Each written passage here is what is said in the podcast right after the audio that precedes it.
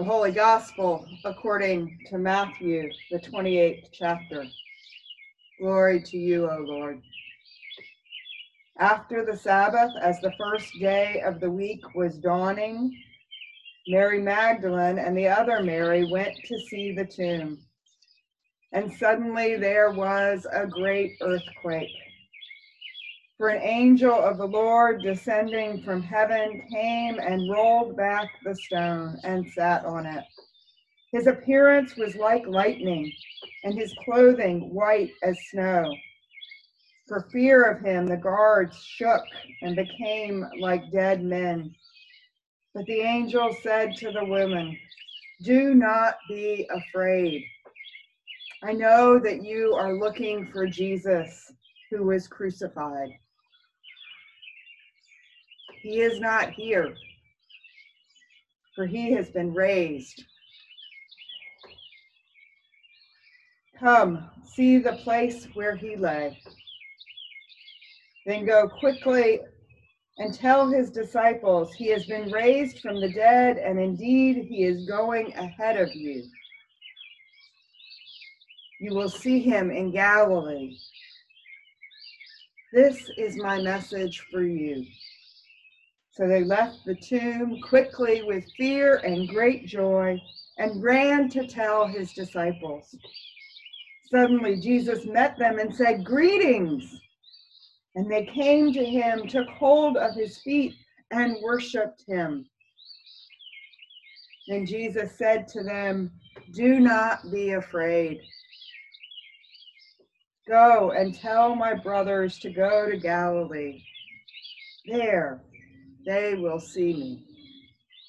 The gospel of the Lord. Praise to you, O Christ.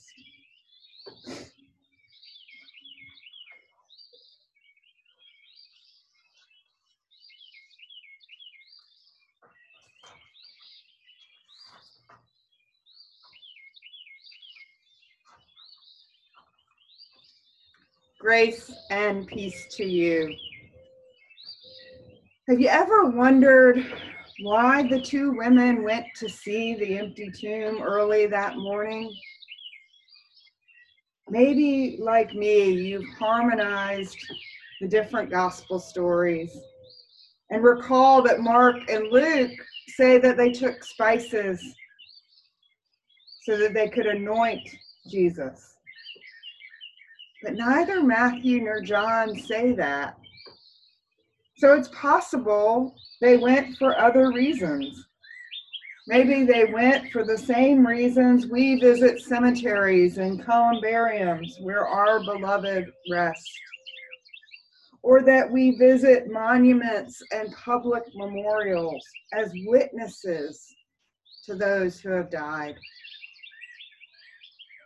Perhaps they visited the tomb with eager and confident anticipation fully expecting to meet the resurrected Christ. Or maybe they vacillated between despair at the crucifixion and belief in the foretelling of his death that Jesus had made. And they went cautiously hopeful to the tomb. Devotion, remembrance, witness, despair, excitement, and hope. All of these are part of the Easter story. This Easter morning, throughout the world, Christians are celebrating Easter differently than we have in the past. At Ascension, the flower cross that usually stands outside our church building on Easter morning is waiting to make its appearance when we are no longer asked to stay home. The organ is still, and no one is singing in the sanctuary. The elements of bread and wine for Holy Communion are reserved for the day when we can gather in person again. The kitchen is quiet and dark without any biscuit or gravy or eggs or sausage or even coffee. So maybe you're thinking that it doesn't feel or sound or look like Easter. Nearly 80 years ago, when Dietrich Bonhoeffer was imprisoned in Germany, he wrote a letter to his parents saying, I do want you to know that I am having a happy Easter in spite of everything. One of the advantages of Good Friday and Easter Day is that they take us out of ourselves. They make us think of other things, of life and its meaning and its suffering and events. It gives us such a lot to hope for especially today, when I despair that we are not gathered together in person. I hear the angel tell Mary, I know you are looking for Jesus. He is not here. He is going ahead of you. And I can let out the breath that I didn't even know I was holding and be hopeful.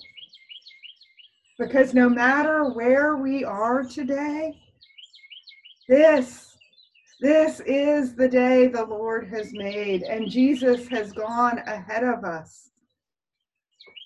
While our sanctuary, our worship liturgies and rituals, and our fellowship together are all places where we find Jesus, especially on Easter morning.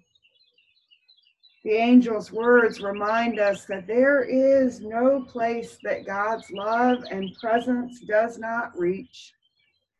And there is no death that Jesus does not conquer. Thanks be to God. Hallelujah.